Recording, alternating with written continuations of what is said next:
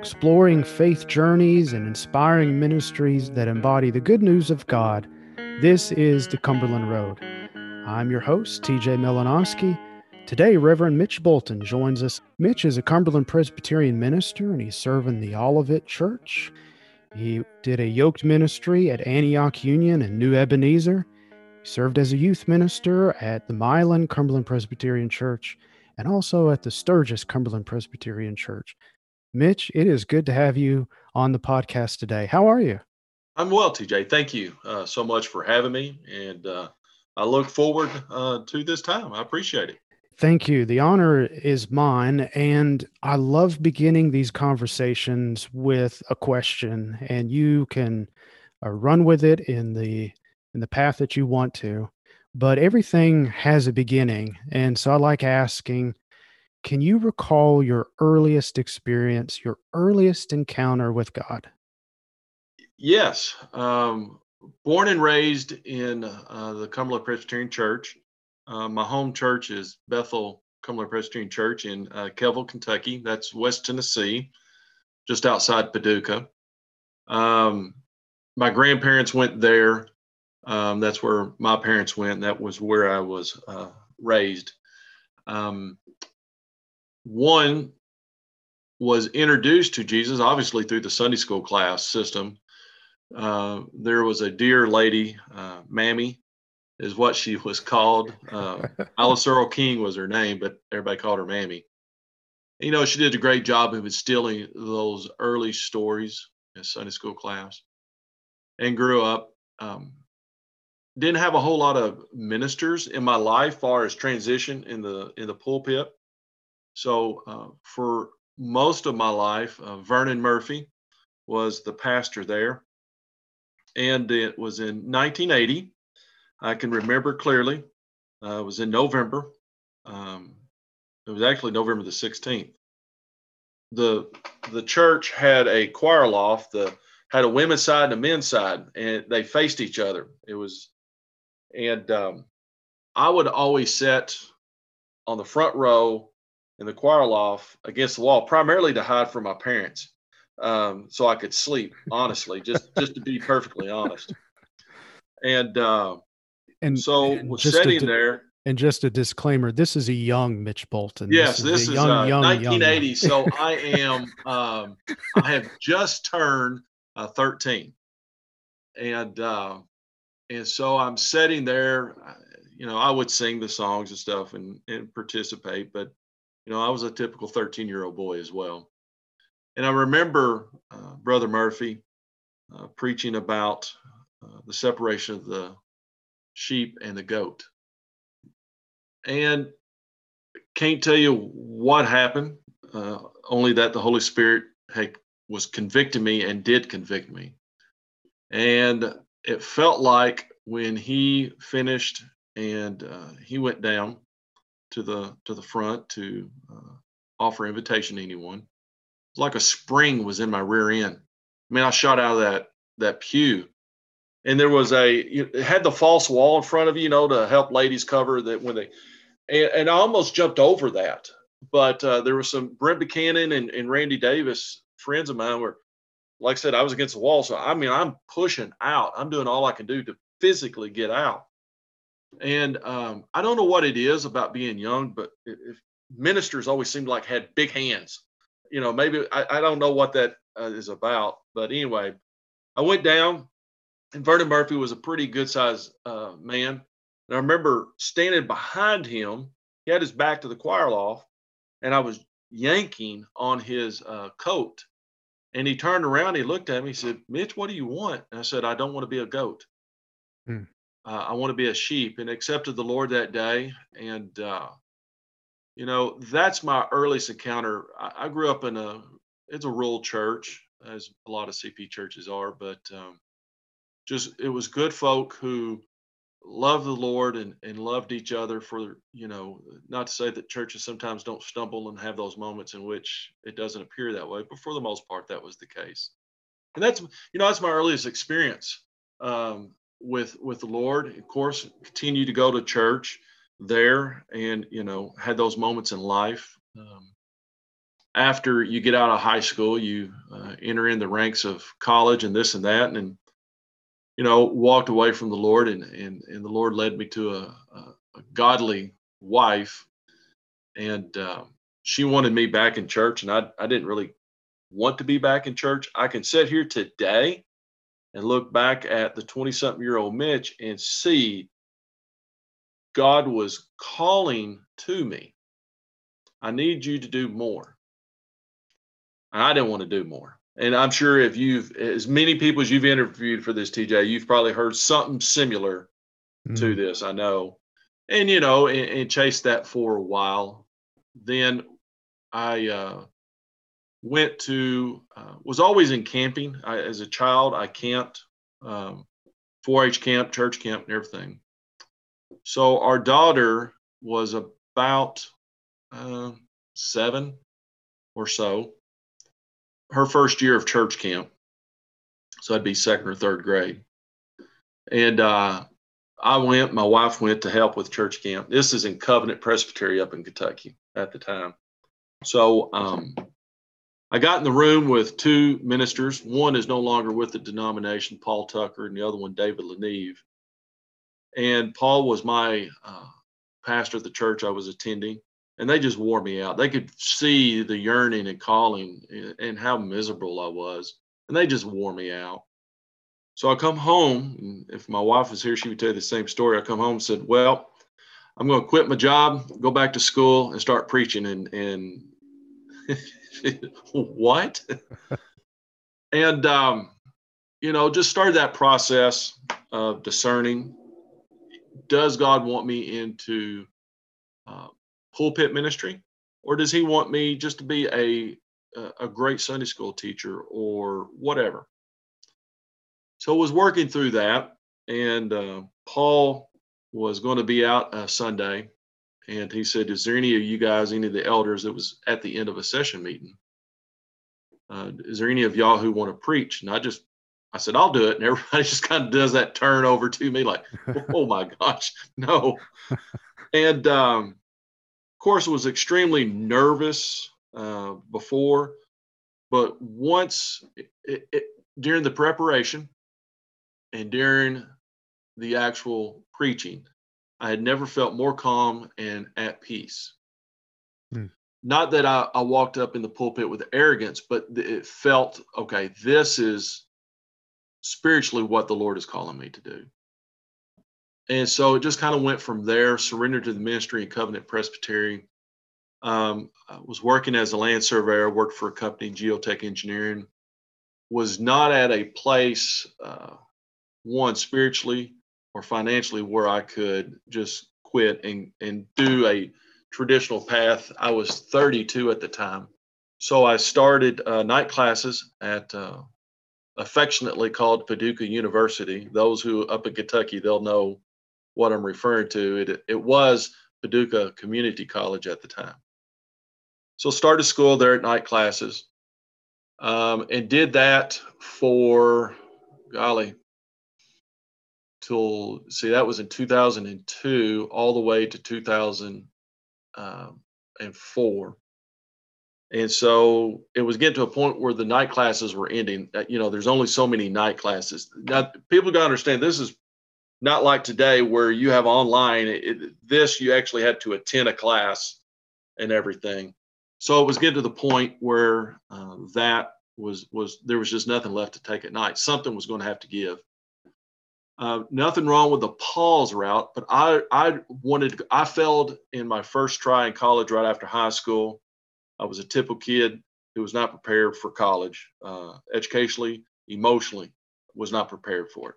So it, it didn't go well. And I wanted to go back. I wanted to go through school and I wanted to go to seminary. So we're sitting there. Uh, Jeff Biggs was in the room and Bert Owens. I don't know if you know either one of those or yeah. remember Bert. Yeah. Bert's gone. On to glory. Bert says, Well, Mitch, would you go to Bethel? And uh, I said, Bert, I said, I, you know, I would love to, but I can't afford it.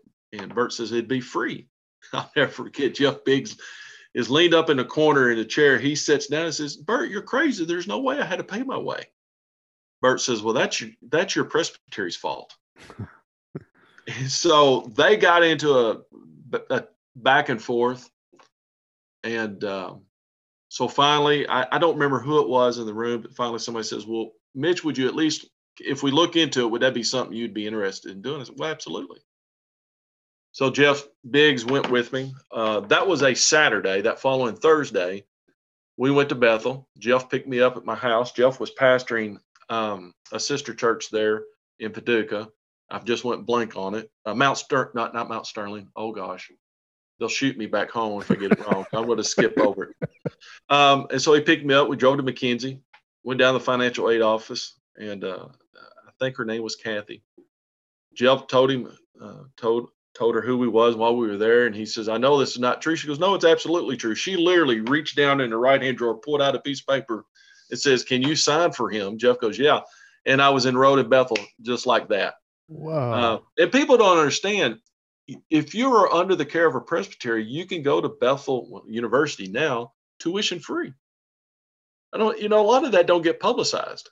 And so I drove back and forth. We were living in Wickliffe, Kentucky. So for two years, I drove back and forth graduated in 08 with an undergrad in Christian education. Um, then obviously went on uh, to MTS, and right now I'm working on my doctorate in uh, Knox Seminary. Wow. So, I didn't know if that's where you wanted me to go, TJ, but no, I just you're, you're, you're doing fine. Mitch, tell me what it's like to get these little affirmations throughout your life of basically, you know, you're struggling with the question, is this what I'm supposed to do? and then you get these little affirmations whether it's another person or you know just trial and error so what what is that like it's not always that way for everyone uh, peace peace and assurance um and maybe they're maybe they hold each other's hand peace and assurance mm. um but for me um i i grew up I, I was not very good I was not a very good student. Come to find out later in life that I, I struggle with dyslexia. Um, I don't flip letters, but I transpose letters and still read it. Hmm. So for me, I would spell cat T A C. And it wasn't till later in high school a teacher actually caught it and says, wait a second. I had the letters, I, I was spelling, and I don't do it for every word, and I don't do it all the time. Hmm but there are moments I do that. And so going through getting into school and doing being able to graduate and, and everything and in process, that was one affirmation that I'm looking back at a at a young child and a young man who struggled and now see a a man which God has brought able to read and write and do things that I that that kid never dreamed of. So that's one affirmation. The other one is being called, uh, TJ, to you know to churches that a, a, group of believers would would once you and feels the Lord is calling you to be uh, their their shepherd, their pastor, their counselor. Um, I'll share this, you know, real quick. I, I, can't speak for you, but I dare say you've had many of these experiences, as well as anyone who will listen to this you have those moments in which you are definitely in the valley and you know God's there because scripture tells us that, but in our humanness, we, we really don't feel it sometimes.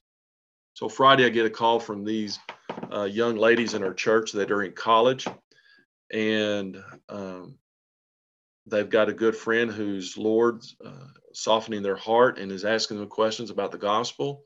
And they called me. They don't call their parents. They, you know, they called me you know, and I just told my wife, you know, we were traveling together at the time.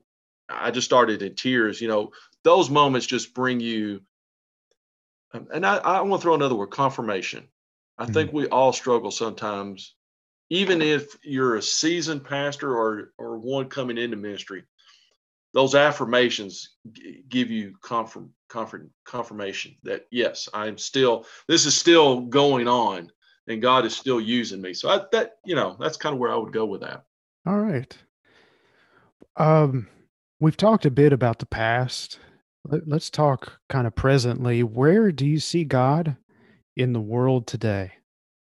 Well, if you watch TV, it's not. It's, he seems absent, but that's so untrue. I see, I, we want a God, I think so often, who shouts and screams, um, is is is so over the top there that we don't have to look. It's it's just there. But we we got to forget, you know, he's in the whisper as well. As much as God is in the thunder, God is in the whisper. And and where I see the Lord working at today is kind of I, I just want to piggyback with the young ladies there. I, I see God working even in this time through our local church here in the sense that we probably did a poor job prior to COVID in taking care of each other. In the sense of maybe not physically, but definitely emotionally and spiritually, and being encouragers. Um, in in my local context here at Olivet, that's where I have seen God work in that the the church primarily the younger ones have looked at the older ones and go, okay, I, I need a help here.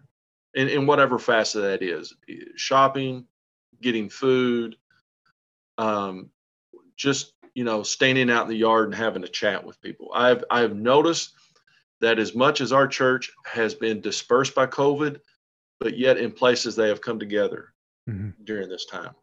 In, in, in a way that maybe, and I, I say maybe, it, it would not have happened if we had not had this event in our world. That in my local context is where I see that God is working uh, here at here at Olivet. And, and, the desire of people wanted they realize, wait a second, I need human intimacy. I, I, I need intimacy. I need, you know, obviously we can't always uh, hug and touch, but I, I still need that presence with a person and so I've seen more of a hunger of that here at Olivet where I, I it may have not been that way if that would have been the case. We've just been going about our normal life and, and whatnot. I think it's causing us to review, reflect upon a community of faith, yeah. maybe sharpen those definitions a bit so it's clear and maybe less taken for granted. Yeah. And I, have I've been impressed um, when when this first happened we I thought to myself, how how are we going to do this? I, will be honest. I I thought, well, this is going to be a three or four week deal. You know, it, what was that March something? yeah. You know, and, and I naive or whatever you want to call it on my own part. But once we got to April and realized, okay, we're we're looking at something a little longer. We we took those in our church that we knew had no support system may whether it be a, a single mom or an elderly single person, you know, the, the whole gambit. Mm-hmm. And we just divided up the people among the session and, and made, okay, these are, these are your priority, if you will, until we get back, uh, you know, functioning the way we were. And I've been impressed with how they have, they have done that.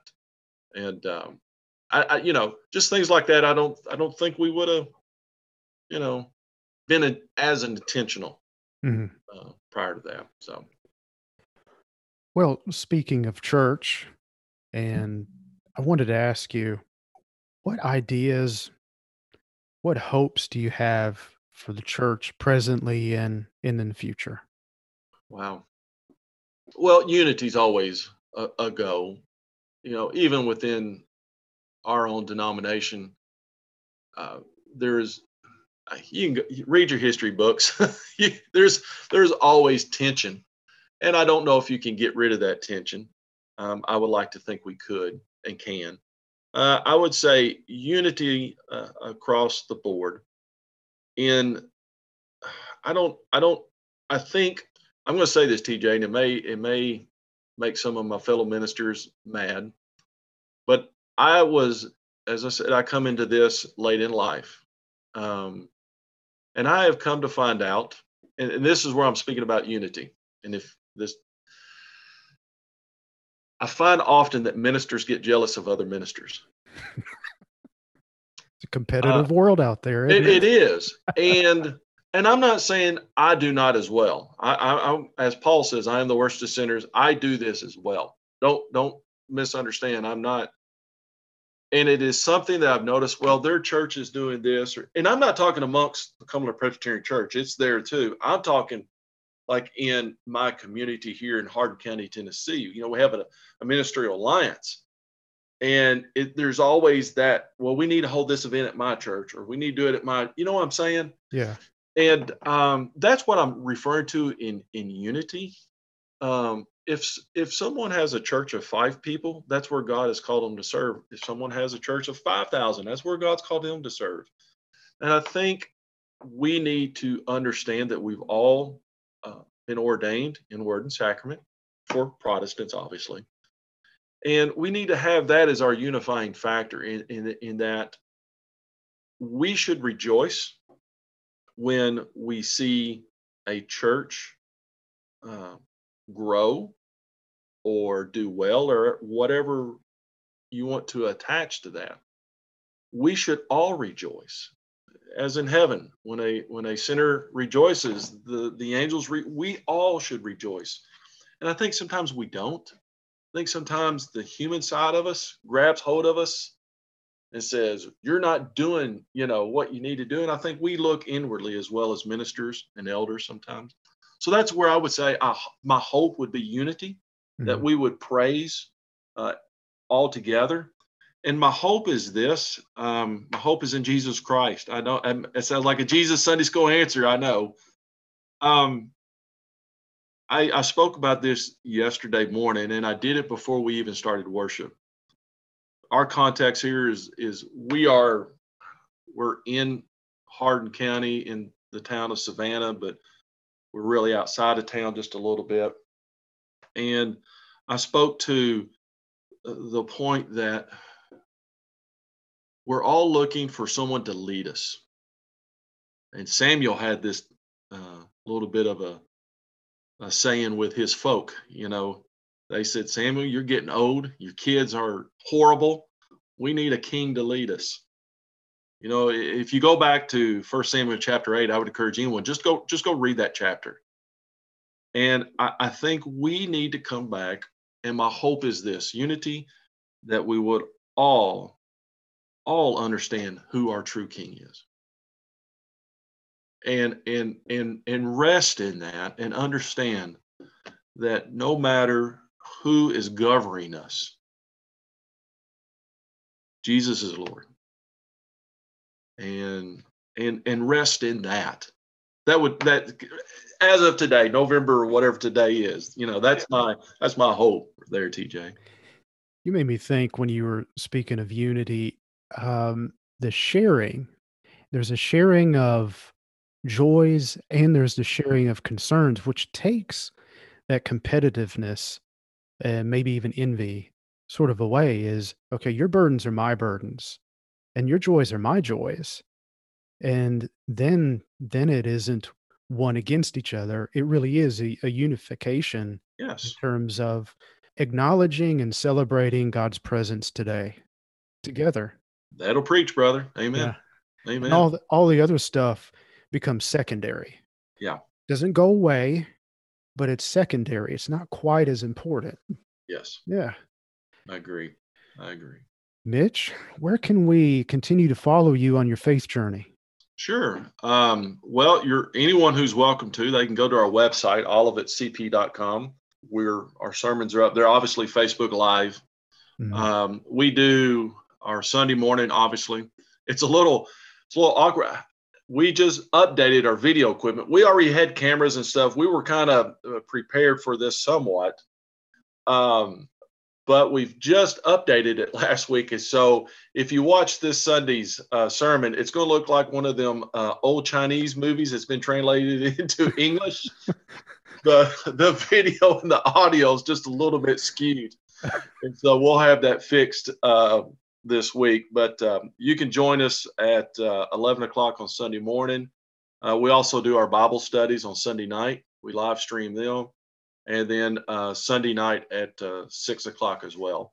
Um, okay. You're, you're anyone's welcome to join us. And just get a hold of me. You know, if you ever just need somebody to scream at, I, I'm a good listener. okay. Well, be careful what you uh, offer I, I know that's true. That's true. That is true. Uh, Mitch, thank you for sharing your time. I appreciate and, it. Thank you. And thank you for listening to today's podcast. Grab a friend and join us on our next journey down Cumberland Road.